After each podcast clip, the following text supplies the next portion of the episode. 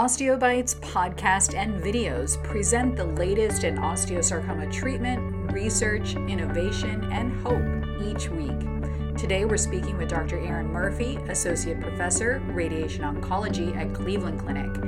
Dr. Murphy has a specialty in radiotherapy and radiosurgery for brain tumors and pediatric tumors.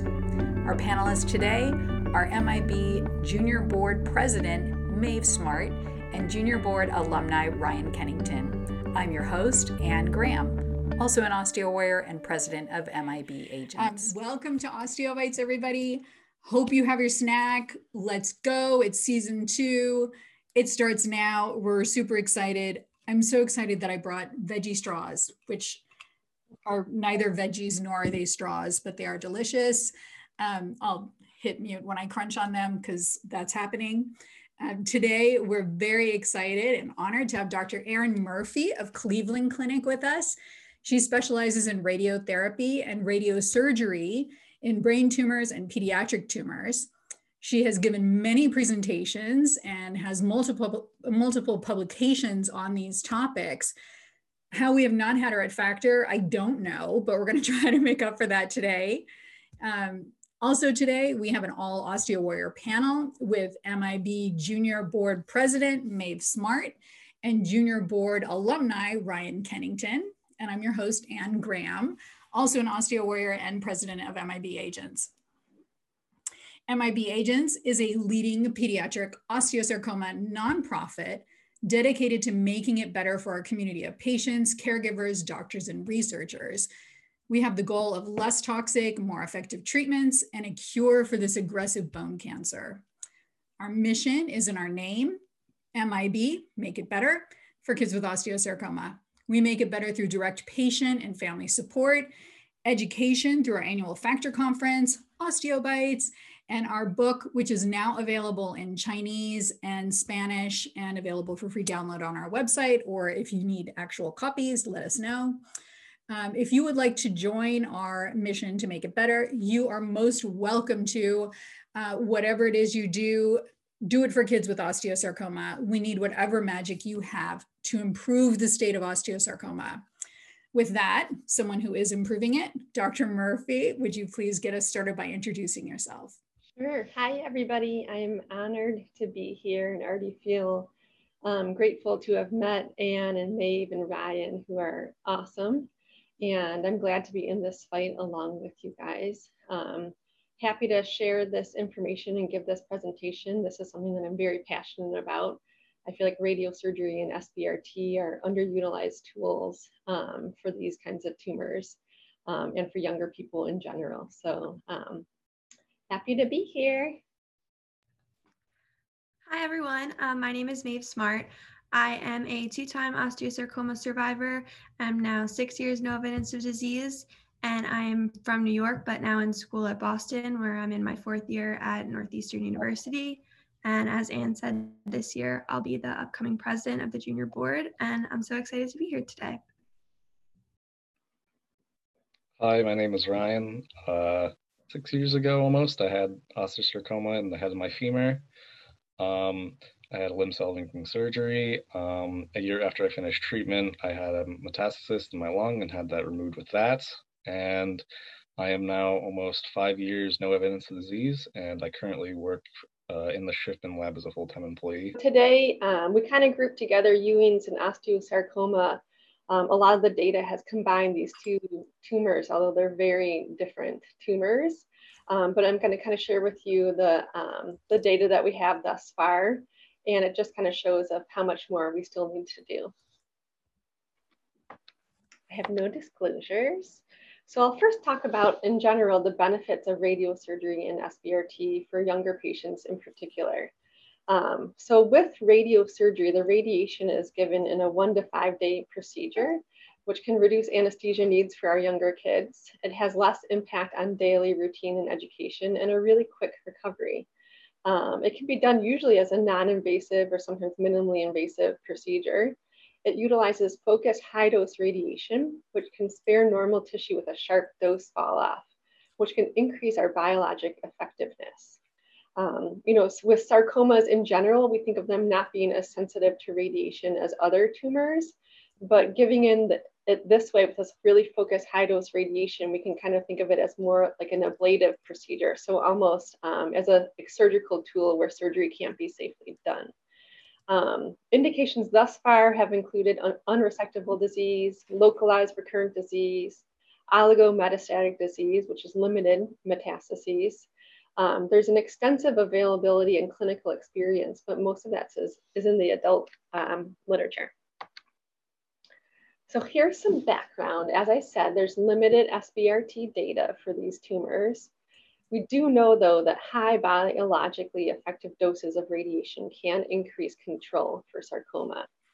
Um, when we look back at some really old but useful data, when you look at pediatric patients who have limited metastases in the lung or bone, they can be considered curable with aggressive therapy.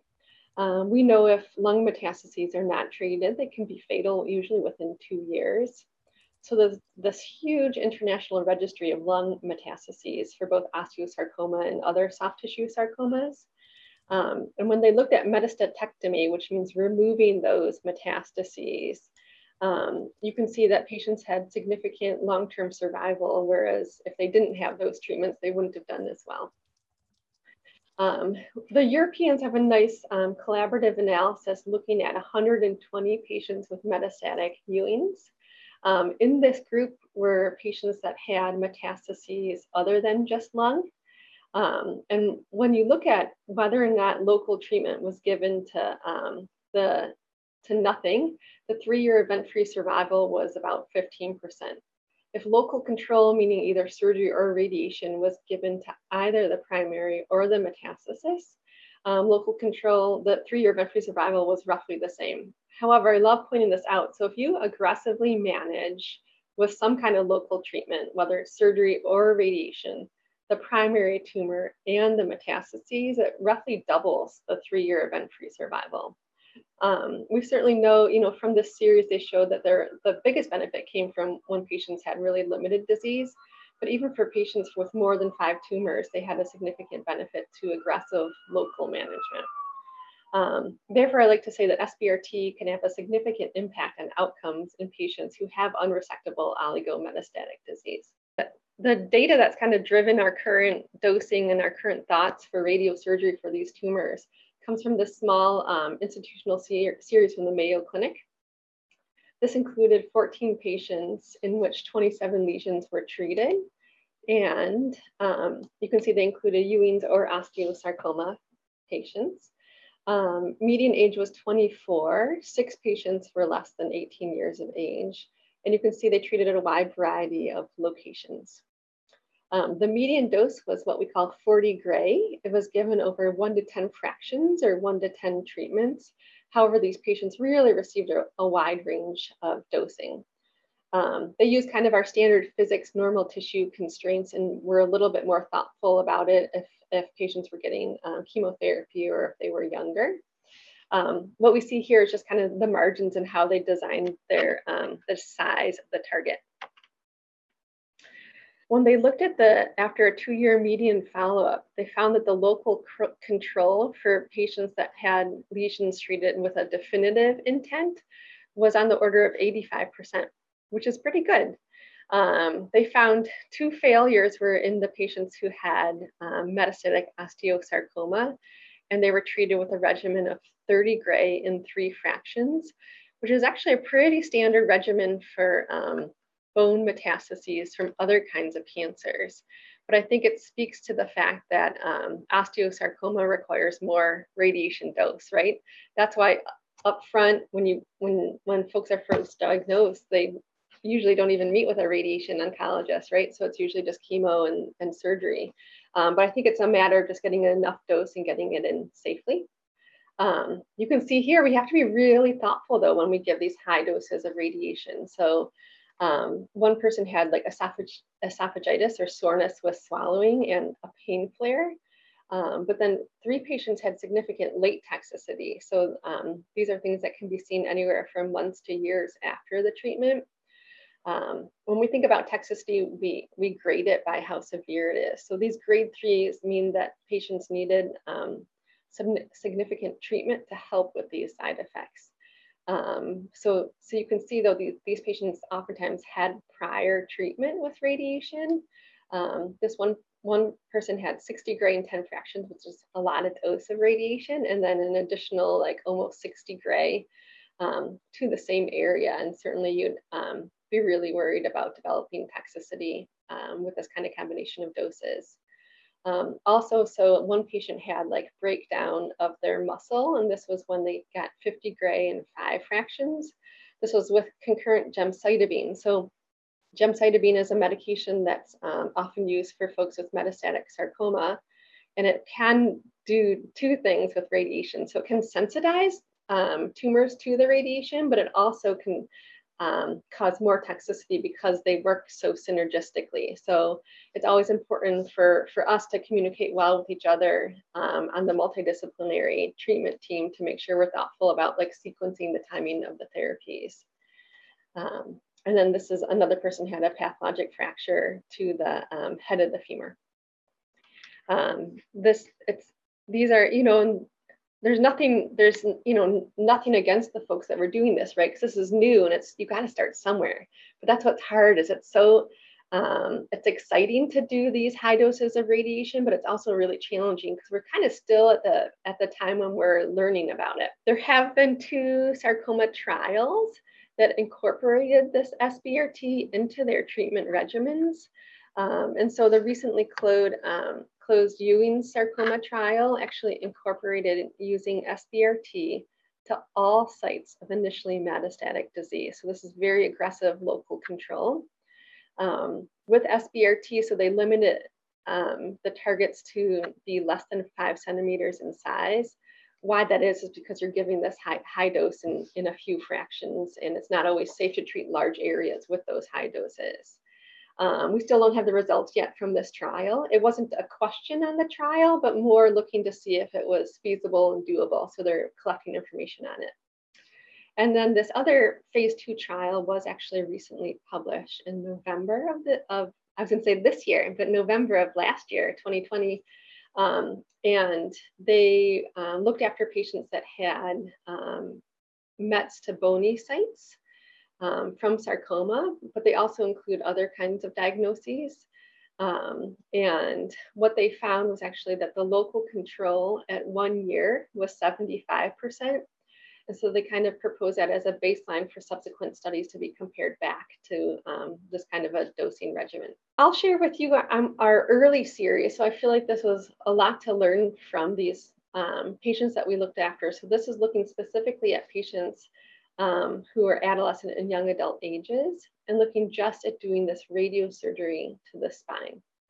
Um, so not, not huge numbers. This is um, published. You can see it. Um, Parsai right there is the first author. So she was one of our awesome residents that has now graduated and moved on. Um, but you can see, you know, just a total of seven patients and 11 lesions treated from this early series. And um, we had about one year of follow-up the median dose used was 35 gray and five fractions, but again, a wide variety of dosing regimens were used. Um, we did see three local failures, which I'll share in more detail with you. We did not have any um, high grade acute toxicity. There was one late grade three toxicity, which I'll also share the details with you guys about. What you see on the kind of the right side of the screen is a very um, simple target for radiosurgery. So this is an axial um, scan cut, cut through the patient kind of midway through the body, looking at, you know, the white is bone. Um, and so this is a vertebral body here. And then the spinal cord, you know, runs in and out through here. And so the main goal of doing this radiosurgery is to give the dose to just the target, but carve the dose away and around the um, critical normal structures like the spinal cord. And in a, in a case like this where you can see the vertebral body. There's a lot of in our in our world this is a lot of space in between the target and the spinal cord. Um, but unfortunately um, most most images and most targets don't end up being this simple. This is a, a table of the folks that we looked after. And what i'll just draw your attention to is um, in the box are the patients that then had progression after this treatment And you can see that we look back at these patients that some, the ones who failed had what we call paraspinal extension or posterior element disease. That means that they had um, tumors involving the um, vertebral body, but also went kind of beyond, beyond that area. So they tended to be larger size volumes. You can see, so PTV is what we call our planning target volume. And this is in cubic centimeters. You can see two of these lesions were on the large sides. Um, we saw these failures in both Ewing's and osteosarcoma. You can see that different doses were used. Um, and when we think about local failure, we kind of think about the location of it, whether it was directly within the field of radiation or kind of on the side. That's what marginal means, kind of on the margin of the treatment field. And you can see we saw these failures at six to nine months after the treatment. This is an example of a young man who was treated upfront for um, Ewing's. He had his chemotherapy and then he had 45 gray and 25 fractions with conventional radiation, which would be the appropriate kind of standard of care. Um, he failed and had progression at that primary site a year and a half after his initial course of radiation. Um, what you're seeing here is kind of zoomed in on the area of the target. So you can see this is the vertebral body. It's kind of been eaten away and all of this is his tumor. Um, what you're looking at here is the 18 gray isodose line is the radiation treatment volume. So you can see how nice and tight and conformal that is to that target. Right in here is the area that we're trying to spare. So these little dots are actually kind of the nerve roots so you wanted to carve and push the dose away from that area. He got um, ICE chemotherapy right after this, and then he was received gemcitabine and docetaxel. So we had pretty intense chemotherapy after this repeat radiation. And then six months later, unfortunately, he failed in the field of radiation with um, both paraspinal and this disease that's kind of pushing even closer to the nerve roots. Um, unfortunately, he developed four months later, he developed um, an enteritis, which is kind of inflammation of the bowel. Um, so it was a pretty significant side effect. And I think it's probably due to all of the above.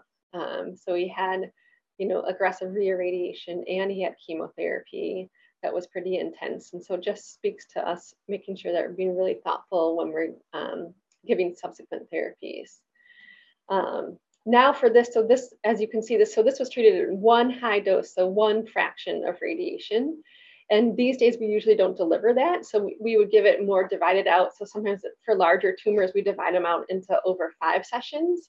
What that does is that allows it to be a little bit gentler on the normal tissues. Um, so that's that's more common practice these days as we would do like a five fraction regimen. Here's another example. So this is an awesome 15 year old young woman who had osteosarcoma of the femur. Um, initially metastatic to the lung. She got her standard MAP chemotherapy and then received limb salvage surgery. Um, she presented three years later with this huge sacral metastasis. Um, so you can see um, on this in this left screen here. So this green is the area of the target, and then you see all these different colors. So what I'd like to point out, so what's drawn here in this purple and the pink is where the nerve roots are. You can see part of it going out there. Um, and then the other colors represent the radiation isodose line. So um, the prescription dose was this 35 gray and five fractions, and that's this yellow color. So you can see this yellow going, you know, really tight around the green, but you can see how it's kind of hold out because we were prioritizing trying to meet the normal tissue constraints. So you can see how that radiation dose kind of carves out from that nerve root there and carves out from this nerve root here, and it carves really out from this nerve root here. Um, so it gives us really what we call heterogeneous tumor coverage. Um, what you see here also, so you can see these, um, this orange volume in here and even a red volume. So that's higher dose. So we can make it really hot within the tumor, which is one of the benefits of doing these kind of SBRT approaches. Um, so just for everybody out there, um, whenever you're looking at radiation plans or radiation prescriptions, the prescription doesn't always tell the whole story. Um, so this was still aggressive, but we were certainly prioritizing trying to meet these normal tissue constraints. Um, she did awesome with the treatment, and two weeks after the SBRT, she had this grade two dermatitis. You can kind of see like a little bit of um, darkening of her skin, a little bit of redness. She recovered great from that. Um, the PET CT five months after this treatment looked awesome, right? So no SUV uptake on the PET scan. And then, unfortunately, um, so this panel goes back to her um, initial MRI, and then this was the MRI at recurrence. So nine months later, you can see she has this tumor that's kind of right in here, pressing up against the area where the nerve roots are. Um, it was avid on the PET scan, so it's right here. So it's this kind of dark gray area that I'm circling out. What you can see in this area is actually where the, this is the radiation isodose lines. So those are the radiation isodose lines, and you can see where she was treated, she had like um, inflammation of the muscles, which is very normal to see that, and hers was not symptomatic at all. Um, so then what we what we did here was kind of draw out this was the recurrent tumor, and this was her salvage radiosurgery treatment. So we were able to give a really focused high dose radiosurgery treatment right to that tumor. Um, and now she's, gosh, now she's even more than three years out from this procedure and doing really, really well. Um, so this brings up an important discussion, I think. So when we're when I'm meeting folks and talking about the risks and benefits of these treatments, um, it you know it turned out that sometimes we might need to thoughtfully kind of push the limits beyond the normal tissues, right? Because sometimes if we aren't aggressive enough, something like this can happen, right? And it can make it even harder to treat. Um, so sometimes it's it, there are tough discussions with folks saying, you know, if, if we don't, if we're not aggressive, the tumor might cause more problems, right? Um, and I think as we get better and better at doing these kind of treatments, um, we're getting more comfortable with being more aggressive as well. So I, I share these. I think you can learn learn a lot from the ones that didn't do as well as we would like to, right? Um, and so that's why I like to share these at meetings um, to help help guide others as they're developing these radiosurgery programs. Um, so this is looking at, this is a table of sarcoma spine radiosurgery. So this is looking at a lot of what we call like single institution retrospective reviews and experiences in folks looking after metastatic sarcomas with radiosurgery. Um, you can see when, when they're looking after patients, again, they, they group together a lot of different um, histologies, right? Um, and you can see a wide variety of radiosurgery doses. Um, I have this box around the, the two series that kind of had the worst local control, meaning stopping those tumors from growing. So most of the local control is pretty decent, around 75 up to 96% of the time. These ones were on the lower end. And what I'd like to point out is that these two were treated with single fraction radiosurgery. Um, and when we think about um, radiosurgery, it's it's kind of hard to do the calculations of, of exactly what that dose means if you get, gave it over like a standard co- course of radiation. Um, but you can see when you when you do a, a calculation that these this 16 gray in a single fraction, this is called the EQD2 or equivalent dose given at two gray per fraction. It's just 35 gray, right? And then we know most sarcomas, if you're treating definitively, need need on the order of 50 or 60 gray plus to stop those tumors from growing. Um, however, if you do a higher dose in a single fraction, then you can get up to pretty good EQD2s um, and get, get better local control. This so I'll share with you actually. So this is our um, our series of looking after folks and treating multiple sites of SBRT for younger patients with metastatic sarcoma. Um, so we have a really large series of looking after these patients um, together with my, my colleagues who are going to who give the chemotherapy and systemic agents. Um, so this this series looked at us um, treating 88 targets altogether. You can see just like those other series, we grouped together um, a bunch of different sarcoma histologies. Um, what we treated mostly were bony lesions and some in the lung, some soft tissue, and one in the liver. Um, the median age of folks when we treated them was 18, and the median KPS, which is the performance status, meaning how well are these folks doing, was 90. So folks were doing really, really well. So in general, when we looked at our median treatment dose, this was 30 gray in five fractions. Um, we're certainly tending to be more aggressive these days as we've gotten more um, comfortable with seeing folks through these treatments and seeing folks do really well with these treatments. Um, so patients were treated median of two areas, but up to 14 areas and counting in some folks. Um, this is the target size. So you can see it was a pretty decent target size.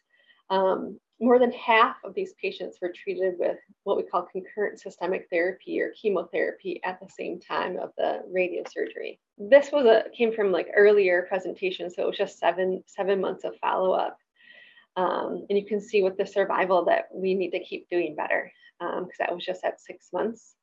What I'd like to point out when I share this series is that these folks were heavily pretreated with a lot of chemotherapy um, before they would even come to me for consideration of this local tools. Um, what that means is that the tumors may not respond as well. They have become, you know, resistant to more, more standard therapies. Um, and the median time from the development of the local recurrence or the metastatic disease to the time of doing this focused high dose radiation was about 19 months.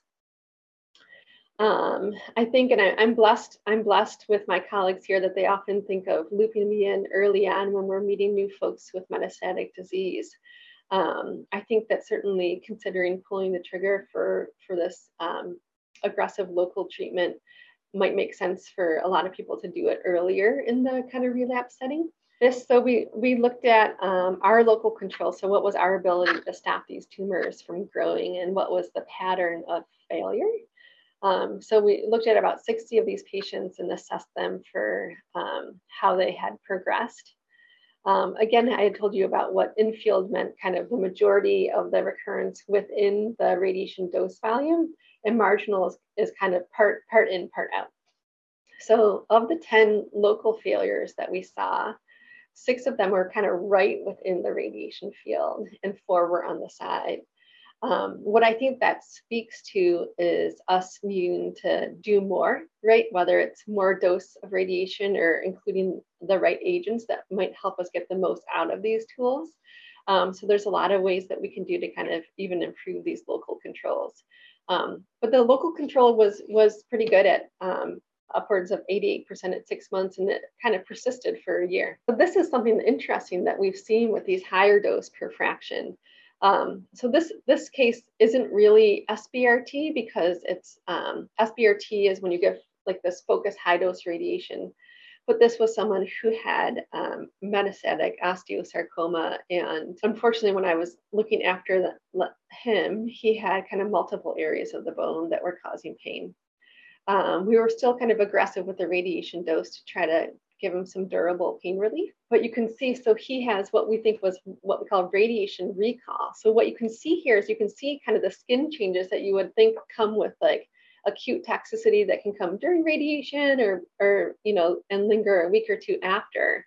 But these skin changes came up two months after he was done with the SBRT or with his radiation treatment. He was receiving this chemotherapy regimen of paclitaxel, gemcitabine, and bev- bevacizumab at that time. So sometimes these agents can, we, we call a recall reaction, recall the radiation right where it was given.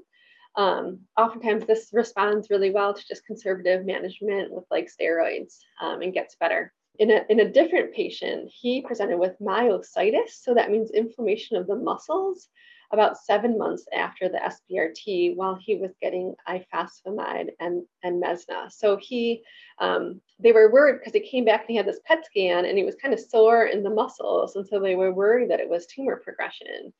But um, fortunately, in his case, it wasn't tumor progression. It was just like a, this recall reaction where you get like acute inflammation in the areas where he had prior radiation.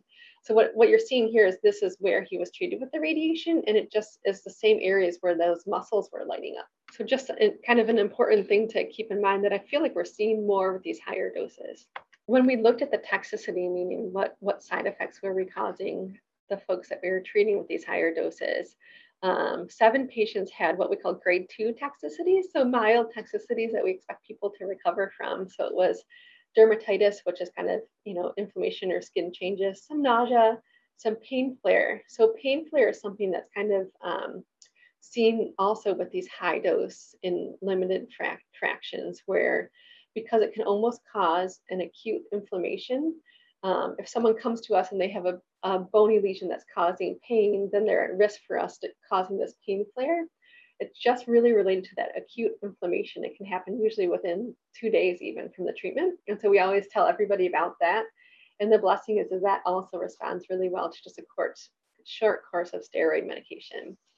Um, one patient ended up getting pneumonitis or kind of inflammation of the lungs that um, they recovered well from. There was no significant acute grade three toxicity. Um, we did have one patient that developed pain um, in his sacrum where we did the radiosurgery too. And it, it wasn't tumor failure. It didn't look um, avid on, on the scans, but he was treated with a sacroplasty and then his pain had responded to that. So I, I, sh- I share this information just because, again, we're, we're still learning. We want to get a sense of like guidelines and that we can share with each other to how to how to best utilize these tools, but to do them safely. Um, so this was an, an experience, experience from London, and they looked at patients who had a wide variety of diagnoses, but who were getting these high doses of radiation. And this, this cranial means within the brain, the radiosurgery. And you can see within the brain as compared to outside of the brain, um, the late toxicity was much higher in the brain.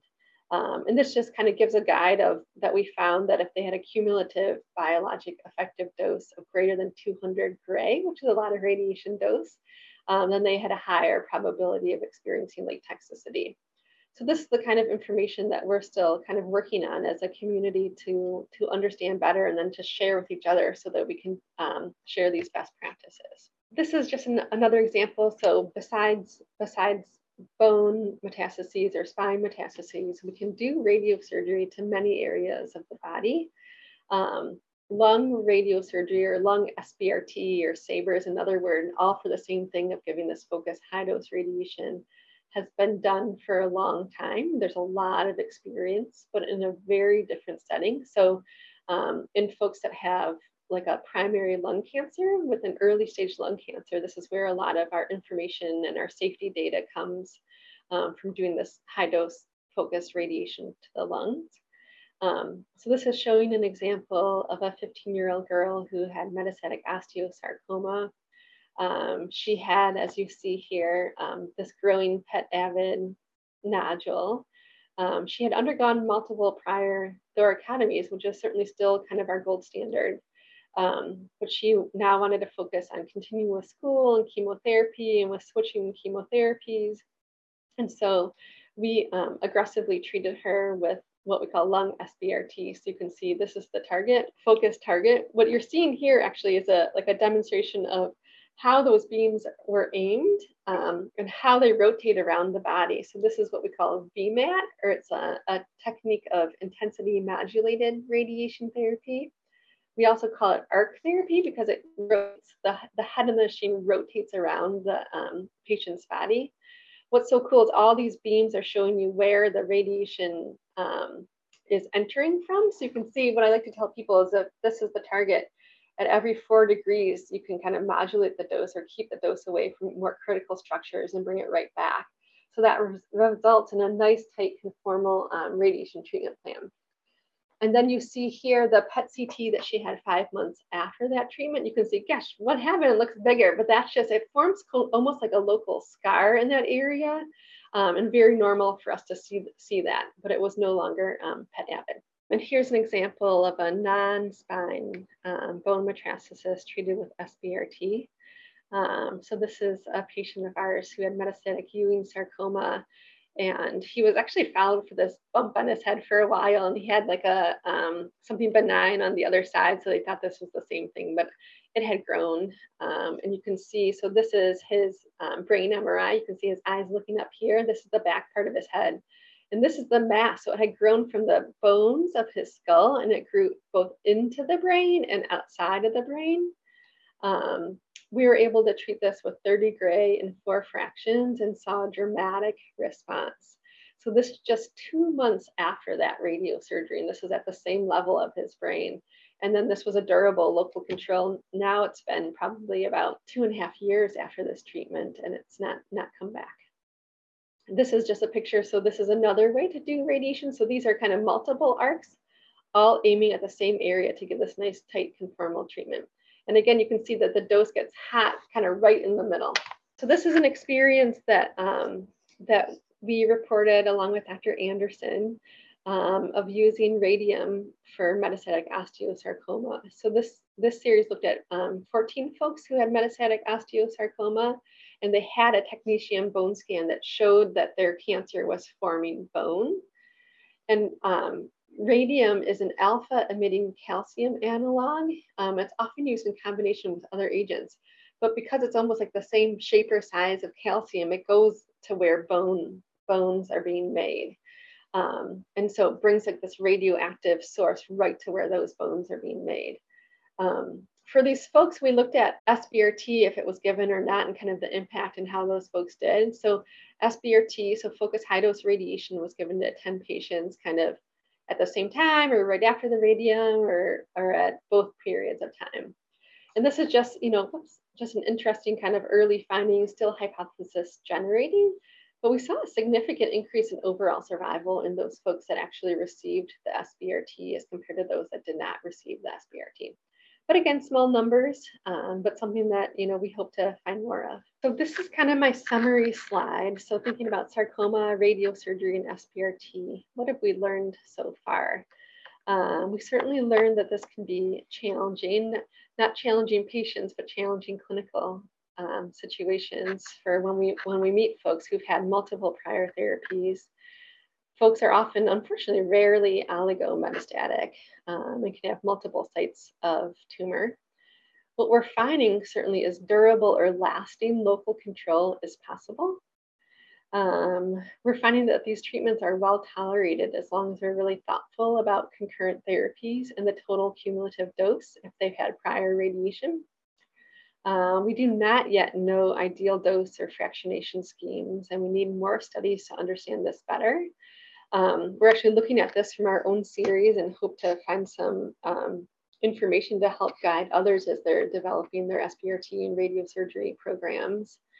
Um, I think it's going to show that we need higher doses for tumors like osteosarcoma. Certainly, a multidisciplinary team is critical to identify appropriate patients and to incorporate these aggressive local treatments into the overall treatment plan with the goal of improved outcomes, but while maintaining quality of life. So with that, I want to thank you. I want to thank all the patients that I've been able to look after and that have taught me many things. And I want to thank all the awesome colleagues and the team, the team that I work with here, um, who help make this all possible and help do it in a um, thoughtful and safe manner. Wow, um, really incredible data and and work you're doing how many other centers are are doing this and i mean I, you know the, your your final your final statement on that on that slide that a multidisciplinary team is is critical.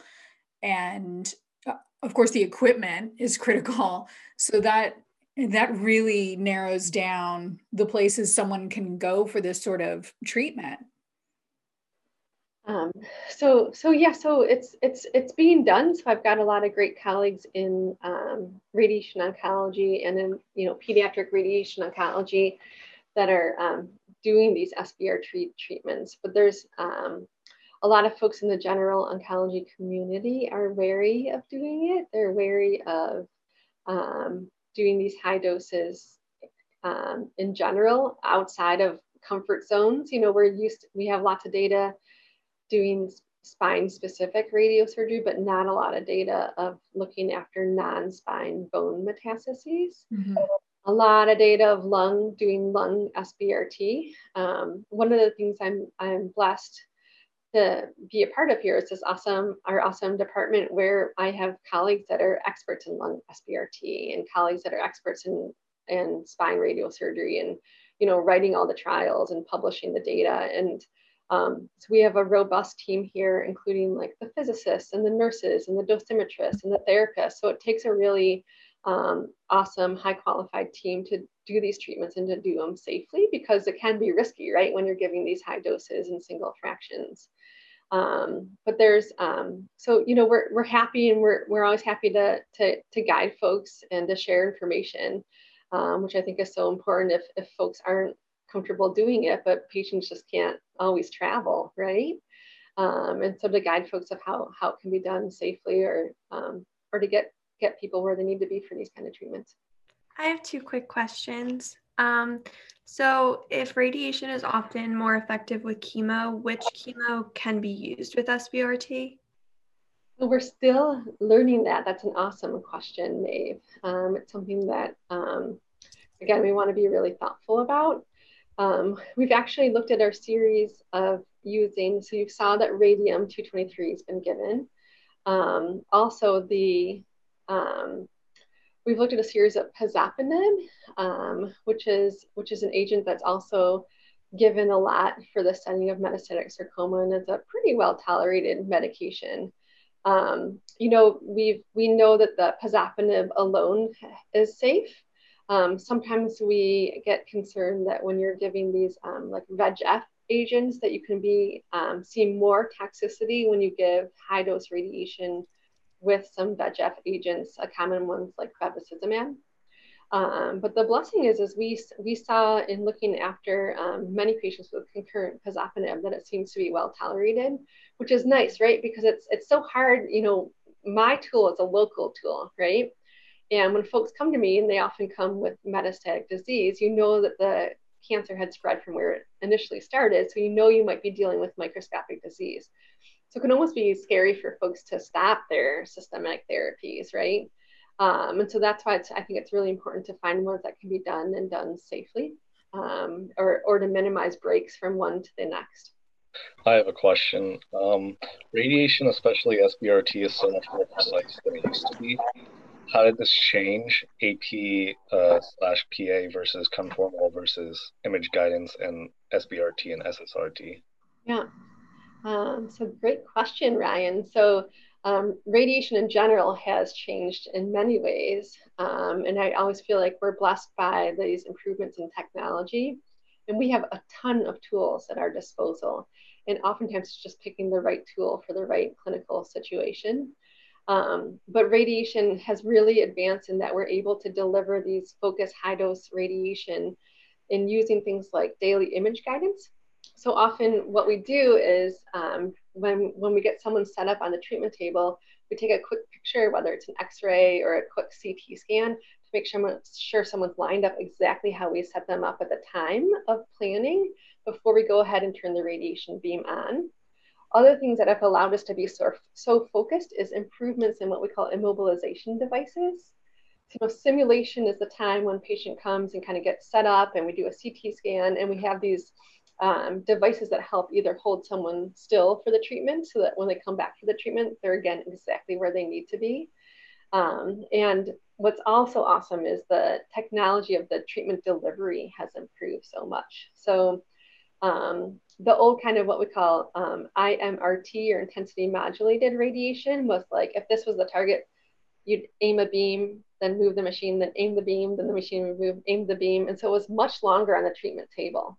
But now, because of this, these kind of arc therapies and different kind of treatment machines, it goes so quickly where folks' time on the table is just like 10 or 15 minutes, and the time of the radiation beam is on is just a few minutes. Um, so it's it's it's something that we're really blessed that things keep getting better and better. Another quick question. Um, so radiation is of course a good thing to do to tumors. We want to kill tumor cells, not normal cells, um, or the innocent bystanders. So I'm wondering, you talked about, of course, finding the right doses a balance and you can get that hot spot right in the center. So is it possible to give like a really high dose right in the center and then a smaller, more standard dose um, on the rim and the surrounding tissues just to avoid that geographic miss? It sure is. So that's a very, um, very great question. So that's one of the benefits of doing this focused high dose radiation, right? Is you can really, because you're using multiple beams, right? And we think of it like a thin flashlight where they're shining down and where they meet in the middle is the cumulative area where you get that high dose. And so you can really push the dose in the middle and kind of carve and keep the dose nice and tight with what we call a quick dose fall off. So the normal tissues aren't getting much of that radiation dose. Great. I have a question for you from Dr. Flesner, uh, who says, uh, Thank you, Dr. Murphy. Got on a bit late. Hope I didn't miss this, but wondering what your experience was with bisphosphonates and SBRT or palliative RT for non surgical cases. We're using zoledronate 24 hours prior to coarse fractions of RT and have had some nice in vitro and in vivo data supporting some potential synergism. This is in dogs at Mizzou. Thanks. Thanks for that question. Um, so I think those agents certainly can be considered. You know, I typically my um, medical oncology colleagues are the ones who are managing and offering those medications. Um, but I, I, um, I agree that there's, so sometimes the, the tools that we use, SBRT and radiosurgery are not always appropriate, right? And some palliative radiation makes a lot of sense, right? Um, and, and the blessing is, is that you can, um, you can often help, help people. You can help people with um, pain. You can help people with breathing issues. Um, and so that's why, you know, I, I often get the question, um, is it sad? But I don't think it's sad. Um, I feel like we always have something to offer folks, which is which is which is nice. We also have a question from Christina Iptoma. She said, Thank you, great presentation. We generally get the sense from our oncology team that radiation is used sparingly, particularly in the lung. But if there are multiple bone site mets, does it make sense to try to use SBRT on each to achieve local control is, if treatable? Is there harm slash toxicity limit to treating multiple bone met sites, or is it better to be aggressive in treating these sites earlier versus later in a more palliative setting? So yeah, a great great question. So each each um, person presents with their own kind of unique story and unique pattern and what they've already been through, right? So we incorporate all of that into our thought process and into our radiation recommendations. Um, if someone's you know progressing and have symptoms on a chemotherapy, then I think that's clear that you need to pull the trigger for some local control to try to help those symptoms. But if someone's doing really well on chemotherapy, even if they have multiple METs, sometimes I like to wait and see if the chemotherapy responds. And then that sometimes helps guide us of um, how aggressive we should be or which sites need our local tools. Um, you know, I like to share that we we look after people who have a lot of what we call oligo progression. I mean, they're doing great, they're on a chemo regimen, but they have just one spot that's just not responding. And then that's pretty clear to us and easy to kind of pull the trigger to treat that lesion. Um, and so it, it always depends on the um, on what's going on at the time, but I do feel like treating multiple areas seems to be really well tolerated. So how I've done it sometimes is um, you know, in, in folks who present upfront with metastatic disease, and I'm doing kind of consolidative radiation. Um, this is often more in the setting of Ewing's. Um, I'll like map out two or three areas, treat those while I'm mapping out the next set of areas, and treat those. And folks amaze me with how well they get through these treatments. And so that's a um, a big part of this and a big word that I want to get out about this is that multiple site can be really well tolerated if it's done in a thoughtful manner. Um, now you do have to, you can't treat the whole body, right, with radiation, especially with high dose radiation. And certainly um, you want to be really thoughtful about how much marrow you're including in the treatment field too, because um, we know you guys need your marrow, right? You need um, to be able to tolerate systemic therapies. Um, it's one of the bonuses of using this focused treatment is that it just treats kind of where the tumor is, right? And oftentimes if the tumor is occupying that part of the bone, that, that part of the bone isn't producing much of the marrow anyway, so you're not going to cause much harm with counts or that kind of thing. But you can imagine if you have to treat large fields of radiation, you can cause more more harm to the marrow and more side effects. Okay, I have another question. Um, so, in terms of how radiation can enhance immunotherapy, there any learning to date on how to best capitalize on this energy and how to best sequence it? So that is a great question, and that's a question that um, I'm passionate about finding more answers to. Um, we don't have that information yet.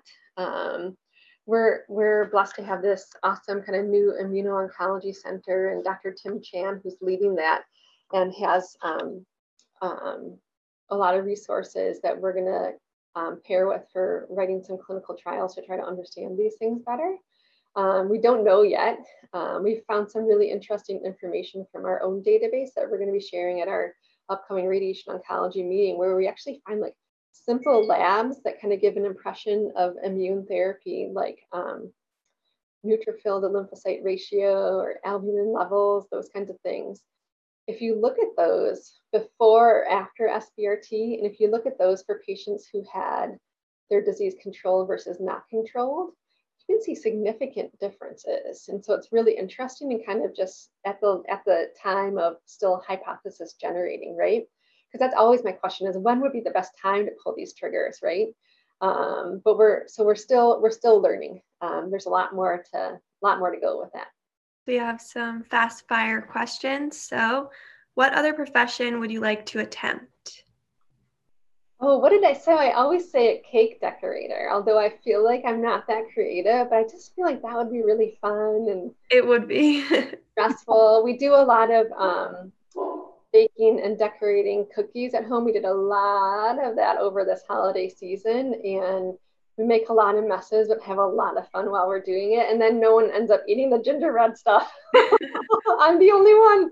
That's awesome. yeah that's my de- that's usually my default answer as a cake decorator and not many people know that. Your family and my family need to get together because we will happily eat them. Great. No problem. Um, what was your first job? Lifeguard. Um, so it was the like one of the best jobs in the world because uh, me and all my friends did it and we would just ride our bikes to the pool and be there all day and it wasn't hard and even when i was in med school they even let me come back and be the manager but that just meant i got to sit there and study i didn't do anything but they let me work there so i i early on when i was um a resident here, I remember like running the folks that still thought of me as the lifeguard, but they didn't recognize me as well without my red suit on. um, what is your favorite snack? Oh, I probably said peppermint patties. That's a great one. Um, what do you hope for? Oh, I, I hope for a lot of things. Um, I hope to make things better for my patients. I hope to be the best mom and sister and wife and friend that I can be. Um, I, um, you know, pray every day that we can make things better. Um, and I'm I'm grateful to be doing what I'm doing. I feel like um, it's a calling, and um, I'm glad I'm able to do it. Thank you for sharing. And what superpower would you choose? Oh, I don't know. oh man, um, to make world peace really easy. that would be a good one. All right, I have five more quick questions for you. Uh, what inspired you to be a researcher? Ah, um, the need to do better, the need to keep learning and collaborating with colleagues, and um, it's something that keeps me motivated, keeps me enthusiastic, and um, keeps the drive going forward to do more things. I'm really excited um, every time I'm like meeting with colleagues or um, research scientists or with med students and residents that I'm working with. Um, I love it. Keeps me going. I just wish I had more time. What What inspires you now? Um, my patients. What is your favorite word? My favorite what? Word. I have a phrase that I'm that is going to be. I've been thinking about it being like focus and putting it up all over my house um, because I think it's always the right choice. So I'm I'm going to plaster my house with signs that says "Choose Love." Um, I got a bunch from Amazon coming already, so um, maybe not a word, but a phrase: "Choose Love." What do you need to accomplish your work? Hmm. Time. time, um, resources, and um, but I think um, what's great is is every time I have a meeting set aside to um, learn more or keep projects going forward, it, it just keeps it going forward, right? So as long as you're putting one step ahead of the next, you're making some progress. And finally, would you rather repeat high school or med school? Hmm. I had a great time in med school. I, I loved it. Um, it was very different. I was very, um, I had a lot going on in, in undergrad because I was running track and field, and so I had like zero time. But I felt like med school was a lot of downtime, so um, I really enjoyed it. Okay, I have a late breaking question, and then we got to. We're in overtime. We got to wrap it up. Um, Leslie Peterson says, Thank you for this wonderfully informative presentation. Can you please say more about the use of radium 223? How is it given? What results have been seen? Uh, if it's given without SBRT and have good results been seen when it's used in conjunction with other systemic therapies? So, this is someone who came to us with a lot of pain um, and just can show sometimes the dramatic response of the radium. So this is someone who had what we call too numerous count bone metastases. Um, she had just one cycle of the radium. She had previously had a lot of chemotherapy and had this massive progression. Um, she, you, you, you use certain imaging studies to, to show whether or not the tumors are making bone to make them to see if someone's a candidate for the radium. Um, and you can see that she had a dramatic response um, after just one cycle, and she was able to um, walk again. She had so much pain she couldn't walk, right? So just shows it's a pretty striking example of um, the responses that can be seen. And you know, not everybody gets this response, right? Um, but it's something that um, can be seen, and the radiums can be often given with other chemotherapy agents, and like like you saw there, SBRT when when appropriate. Um, Dr. Murphy is is happy to um, be emailed as well. So if you missed her email address, you can just email us at ann at mibagents.org or info at mibagents.org and we'll get your message or, or uh, to Dr. Murphy or we'll just share Dr. Murphy's email. Thank you for that, Dr. Murphy. Um, okay, so uh, final things. RFP is now open for the fifth year in a row, MIB Agents is awarding a $100,000 research grant to a project that will focus on moving research forward for osteosarcoma. To submit a proposal, visit mibagents.org forward slash outsmarting osteosarcoma. Um, this is, um, gosh, Osteobite season two, episode one is done. We now have, um, which this will be a part of, a comprehensive library of great osteosarcoma researchers, research, physicians, innovators, and hope on YouTube. Um, also on our podcast, uh, wherever you get your podcast, just look for Osteobites. We have a full schedule for the new year with so many great osteosarcoma experts to hear from. This month alone, we've got Dr. Murphy, clearly awesomeness, um, Dr. Alejandro Sweet Cordero next week, Dr. Pete Anderson, and Dr. Laura Randall rounding out the, our first month back um, with season two. So looking forward to all of that. Um, thanks everybody for joining us today. And thanks to our guest, Dr. Murphy, for your work and for your care of, of osteosarcoma patients and all of your patients and for being with us today. And to our panelists, Maeve and Ryan. Thanks everybody, and we'll see you next week. Next week, Osteobites welcomes Dr. Alejandro Sweet Cordero, Professor of Pediatrics, Director Molecular Oncology Initiative at Benioff UCSF. We'll be talking about genome informed targeted therapies for osteosarcoma. Hope you join us. Be sure and subscribe to our YouTube channel where you can view our library of this and all Osteobites topics and rockstar speakers. You can also listen to Osteobites via podcast wherever you get your podcast.